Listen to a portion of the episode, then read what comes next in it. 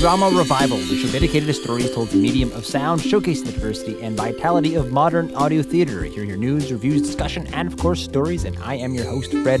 That kick and theme music is by Roger Gregg of Crazy Dog Audio Theater. Today we are continuing our focus on the alternatives to the BBC in UK. Uh, we we go to the UK from time to time. A lot of great stuff coming out from over there. Um, obviously, I love the BBC as much as anyone. Um, their Agatha Christie plays, um, stuff dating back to the Hitchhiker's Guide to the Galaxy and their uh, Lord of the Rings. But there's a lot more else going on in the um, the United Kingdom. Uh, a huge wave of internet, um, independent internet audio drama is happening over there. Uh, last week we played something from one of our favorites, the Wireless Theater Company. Uh, today we are playing something different by the aptly titled Promising Productions. They just seem to have a few productions out, but um, I think they do an amazing job, as you're going to hear in the human drama that we have today, Pluto. Um, don't really need to preface it too much. It is a, again, I said it's a human drama. There's a sort of a mystic element here, but uh, within the context of reality, I think you'll enjoy quite a lot.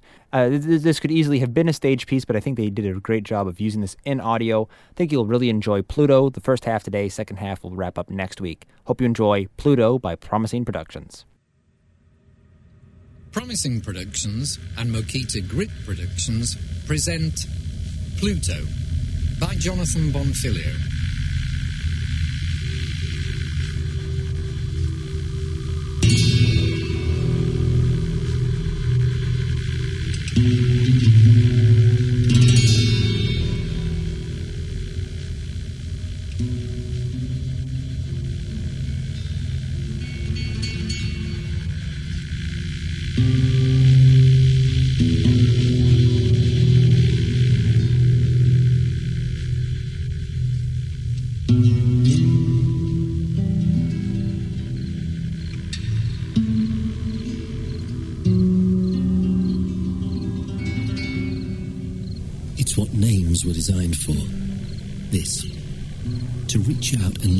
We cannot know, have not known. They are a bridge across the darkness.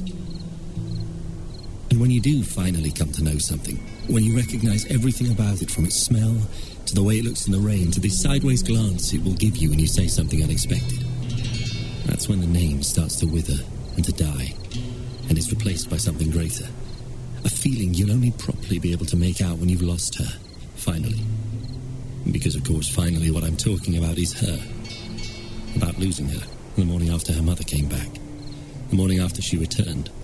After the Titans, concluding their brief kiss and embrace, if that's what it was, chased each other down in the morning sunlight, battled it out under its sharp glare, and died once more under the thin heat you only find in the mountains at altitudes such as these.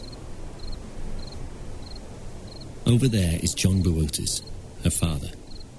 Cass, her mother, you won't see for a while, but she's here, having arrived earlier in the day, slowly working her way up the mountainside in that old yellow school bus. An American reject, like so much around here in Latin America, which is where we find ourselves, by the way, on a mountainside in Chile. It's from here we watch the universe unfold, where the skies are clearest. The old school bus irritated Cass by virtue of its slowness, even though it arrived ahead of schedule, delivering her before he was ready. He wanted, in these his last days, to prepare himself for her arrival. It was the least life owed him, or so he thought. John Bootes, you see, is dying. And what's more, it is a known fact, thanks largely to me, as I was the first to observe it in him. Cass, for her part, knows he's suffering in the twilight and thinks she owes him this. At least this. Perhaps there are other reasons too. Perhaps that is simply the first of many. It is 18 long years since she was here. 18 years since she left him. Up there, way beyond us, that is where they sit, the stars, the universe. Whole worlds, strange and entire. Foreign worlds. Places we will not know, no matter how long we cling to breath and life. They are simply, finally, too far away, these bodies. And so, in our attempt to measure what we cannot know, we have named them Pleiades, Phoebe, Europa, Abel, 1689, Ceres, Sedna, Io, Mercury, Jupiter, Pluto. They are the gods of the past, thrust forward into our line of sight, up there where we look. In this way, we've brought them back to life, made them greater than they ever were before. These are unfathomable things, things we cannot grasp until we do. Until little by little we claw back the darkness and start to inventory our backyard. And then we go farther, and then farther still until new galaxies are found, and galaxies beyond that, and then the new empty space we hunt down is the void that fills the spaces between us, which we hardly know is there. Only problem is, as we move along this trail, we come to lose awe in what was before, the supposedly immovable rocks that littered our pasts. As we move on, we realize we base our lives and beliefs on things that we could not, that could not bear the weight of us. And it's at this point that the planets and the people, the giants that were our dreams, are confirmed as specks. They confirm what we have always known but was hidden from view. That what we held close, what we believed in, is no longer. That frailty defines us. The landscape of our lives, our youth, has shifted, been removed and replaced in a way we didn't think possible, we were told wasn't possible. And there is nothing left to count on. No guarantees to carry along with you as you spend your days, no knowledge that will remain, nothing that is certain. Our heroes and our gods, under scrutiny, have become dwarves. As if that was something they could ever be, that we could ever allow. That's why we rail against the day's passing, struggle to get in another word or action, because tomorrow, tomorrow we may not know where we stand, not recognize ourselves when we stop to look. In the hollows, he tells of many things, but most often of how on that warm November night, years before, standing there, space filling the space where her eyes should have been, Mira looked up into the darkness and asked him what star it was she was looking at. It's not a star, love, he said he replied without even thinking. It's a planet.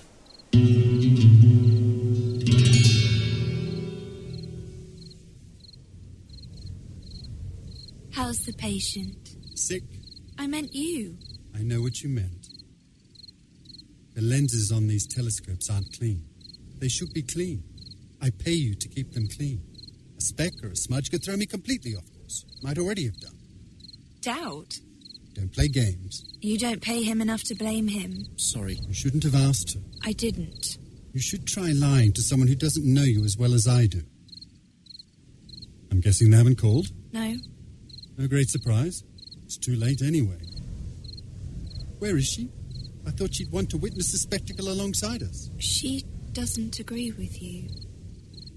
She thinks you're wrong. As you said, it could happen. I mean, if I hadn't properly kept, you know, and the things that were there in front of you, in front of your eyes, weren't really there at all. Exactly. Precisely. Well, then it wouldn't be your fault if. You could be wrong, couldn't you? I've been wrong before.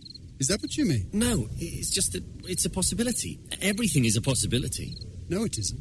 There are some things that aren't. If you weren't standing there in front of me, I'd say you weren't a possibility. His point exactly. Exactly doesn't exist.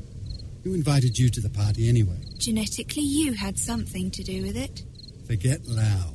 There are plenty of other things that prove my point. Such as? Life on Mars. Currently under dispute. Only by idiots. The same ones that say Pluto isn't a planet. Not that again. Always that.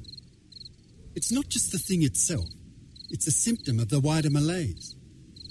What they fail to realize, those anoraks, is that by having called it a planet in the first place, it becomes a planet in our consciousness, which is where the truth is, whatever that means.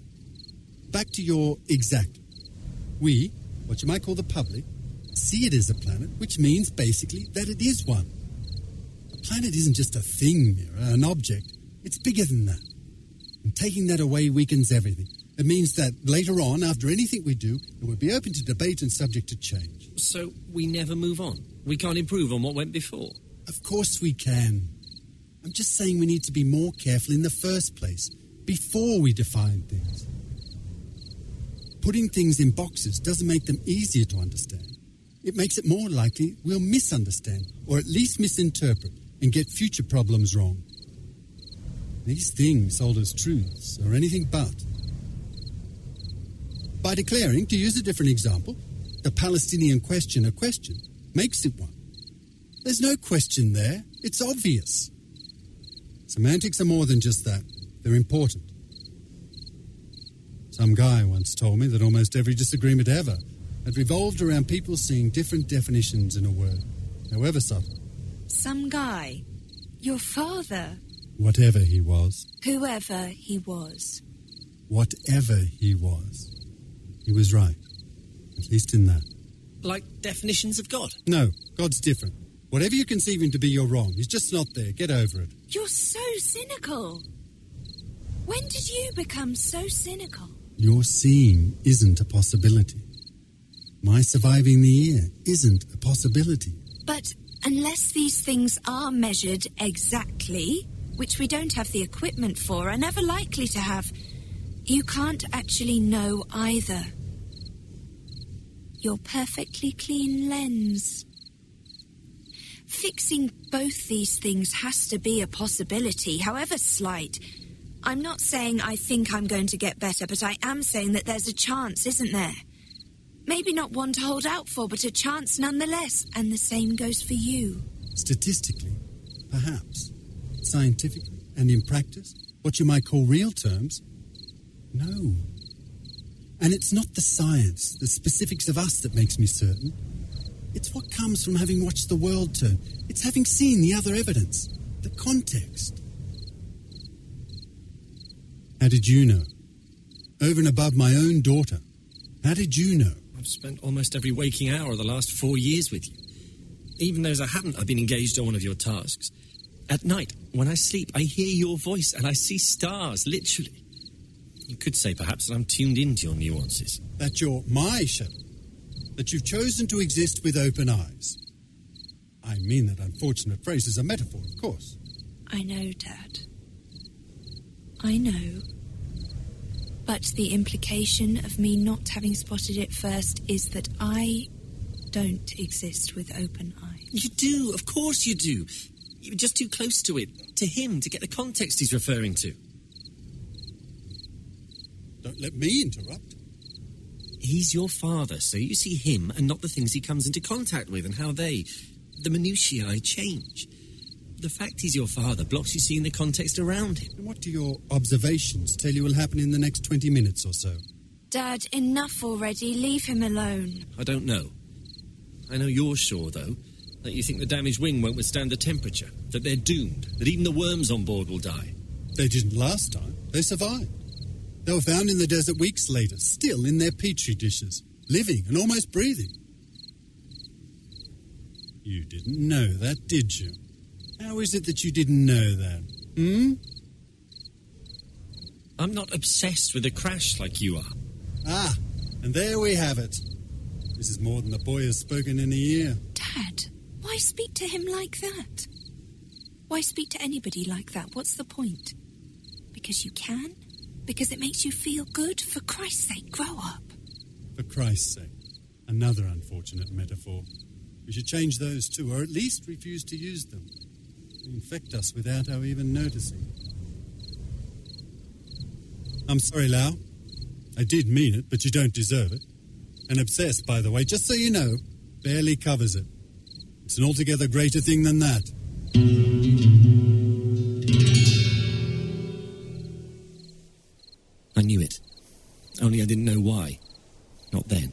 Not at the time.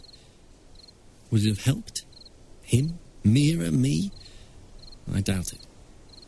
There was little I could do, I suppose, but stand back and watch the story unfold, much as I continue to do now in the retelling. I'm not a player, you see. Never was. I've always known that there were things out there much greater than me, people especially.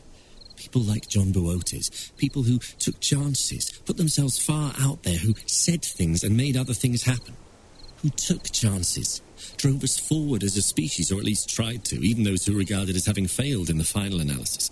What people around us now present choose to call footnotes to history, as if we were at its end and they were the judges. Because that's the thing. We're not there yet, the final analysis, and you or I won't know it. We can't. We can't see the future, the end of things. We can't know how things will play out. So we know that light travels in a straight line for at least 13 billion years because we've observed it. But we won't know that it will forever because we haven't been there. What is the future? The end of things? What does it mean to be certain? The failure of these risk takers, visionaries to some, diviners, quacks to others, doesn't cheapen their attempts. Success or failure in these terms is inconsequential. It's a trick of the light.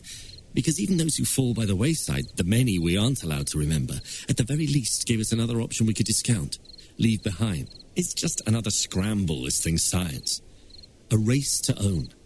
More trampling on tombstones, what we seem to do best. It's easy to forget.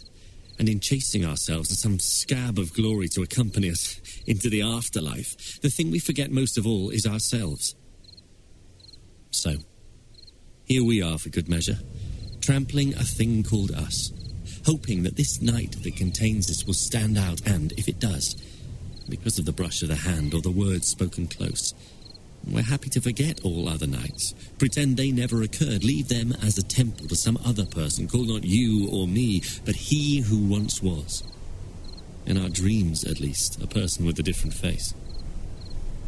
There is a limit to what we can experience. Just ask a child of war. This thing isn't science, it's history. And posterity, just another term we should spit in the face of. In layman's terms, of course, people on the ground already knew that the shuttle had taken a hit, but nobody had any way of knowing how bad that hit was. They were gambling, so he said, on the fact that the shuttle would hold together on re entry. Now, he said that it couldn't. It wouldn't. That sometimes metal just refuses to do something, even if it should. That those seven men and women were condemned to death. That they would die on the brink of return. Oh, no, that's not what he said. I misremember. He said in the act of return. When I had told him that I thought he was sure I had lied, I thought it was what he wanted to hear and that he wasn't really sure at all. That it was the posture of a man who wanted it to be so, who wanted to be right in the face of all other opinion one last time. It was the trick he'd made a lifetime of repeating. This conclusion he'd come to, I thought that it was a kind of signing off, that it was his final anti establishment stand.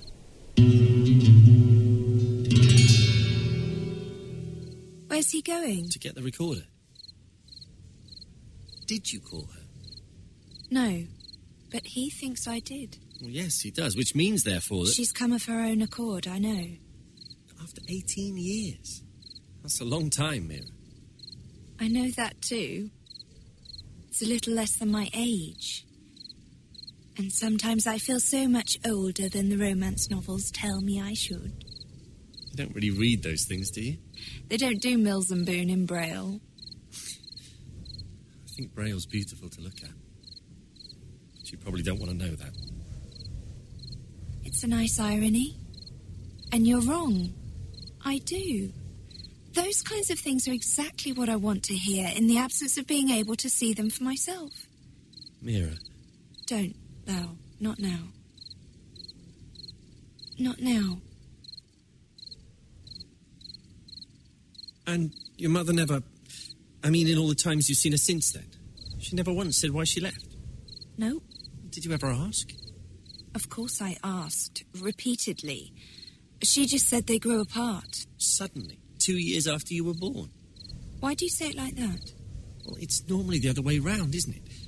Man leaves woman to bring up kid alone. It's rare for a woman to make the move, especially with a kid and no major incident driving her. Sometimes these things work in reverse. Much less of. Sometimes these things work in reverse. Ah! And you see things before they actually happen. You shouldn't have called her. She didn't. I came of my own accord. I'm surprised that video recorder still works. Are you going to talk to me, John? Or just keep pretending I'm not here? It's a bit childish, isn't it? Like it's your game and she just don't want to play. Lara's a nice name. Where's it from? My mum's Finnish.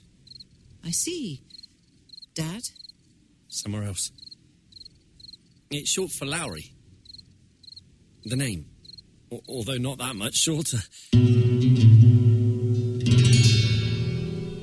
She wasn't interested in me.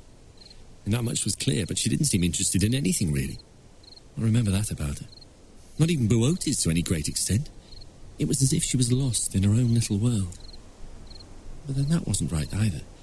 Her being there affected everything. Mira was a completely changed person in her company. At once regressing to childhood and the very next moment bristling with intent. If there'd been a teddy bear to hand, I swear she would have grabbed it, hugged it close, and then used it as a foil.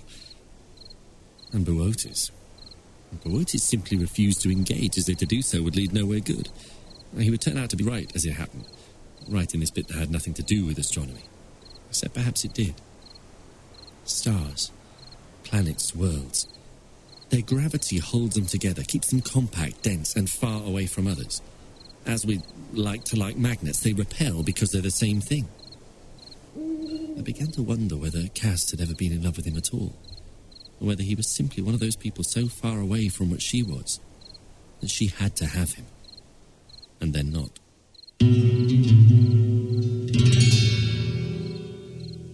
It's a nice name. You're always bloody early. This time it wasn't my fault. The bus. You're probably out there pushing it How long, Dad? Four, maybe five minutes. Why are you here, Cass? They don't agree with you. I don't agree with you. They're coming home, John. They'll be okay. You didn't have to come here to tell me that. It's because I'm dying. Only because I'm dying. What a trite reason to have made the journey. You're not dying yet. You know nothing will go wrong, John. You've done it to get me to come, that's all. By declaring it to the world, you announced you wanted me here. We both know it. You're mad. And not just singularly mad, but mad times a few. I came because I was invited, John. Not by Mira, by you. When you made those statements about the shuttle public. Stark raving, space agency crazy. And because you're dying, I thought I should come and listen. Personally. Thanks. Knowing that makes me feel all warm inside. What do you want, John? What do you want from me?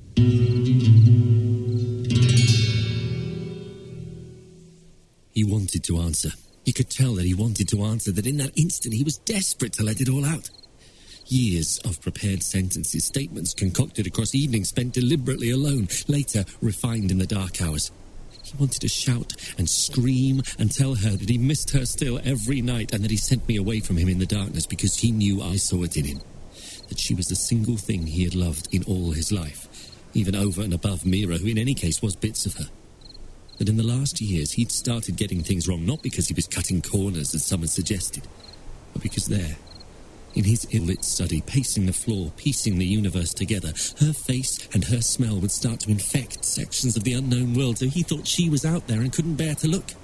As he was studying this unknown, all he could see were shapes that added up to her face. And at the very same time, he wanted to explain why it was that he hated her. For what she was. What she'd allowed herself to become. You and me against the world. It was one of two phrases I would find scribbled in his notebooks, only he'd reversed the roles. You see, when it was drawn as a cartoon in John Glenn's space capsule, as originally it had been, they were the words of a woman saying it to Glenn when he discovered it in the moments before takeoff. She was his only company. A drawing with a speech bubble saying they could take on all comers and win. The other phrase? Even more prevalent than the first. We might have had adventures. I guessed early on that they belonged together, the phrases, and what they referred to. Moreover, that he never dared put them where they could lie together, witness each other. Always they were crossed out beyond legibility, only readable if you turned the page and read the words in reverse. The two of them against the world, having adventures, and he would have been happy. Even if they'd lost every battle at every turn, but they wouldn't have done. He knew this. Two of them together, and they could have changed minds, altered substances. They might have been alchemists. But when she left, he was forced to do this alone, which meant that most dismissed him as a crackpot, particularly these days. That aging man on a mountaintop in a country that wasn't his, that he could never belong to. But he didn't say any of this because in the moment that he was about to burst with it, he felt something beyond both himself and the rest of us. In fact, we all felt it. We didn't even have to get to the telescopes to see the results of what was happening. It was there, in the sky in the descending orange flicker above us, the light that, even as we watched, was already dying out. Whether we thought that he was right or not was now an irrelevance. He had been, and they hadn't listened.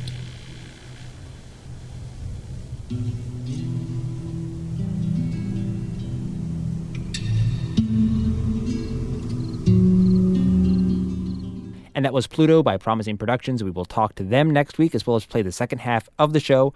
And uh, that it will be a precursor to some own uh, final rune plays coming up on the 24th of September. We'll be playing uh, The Most Dangerous Game, a remake of the classic tale uh, done by yours truly in collaboration with the Mad Horse Theater Company, a, a uh, professional theater production company here in Portland, Maine. I think you'll really enjoy that. We have two other old time radio plays um, that we did coming up after that. And then uh, later in October, of course, will be our Halloween show. And before that, plenty of gory stories. So I think you'll enjoy all of that.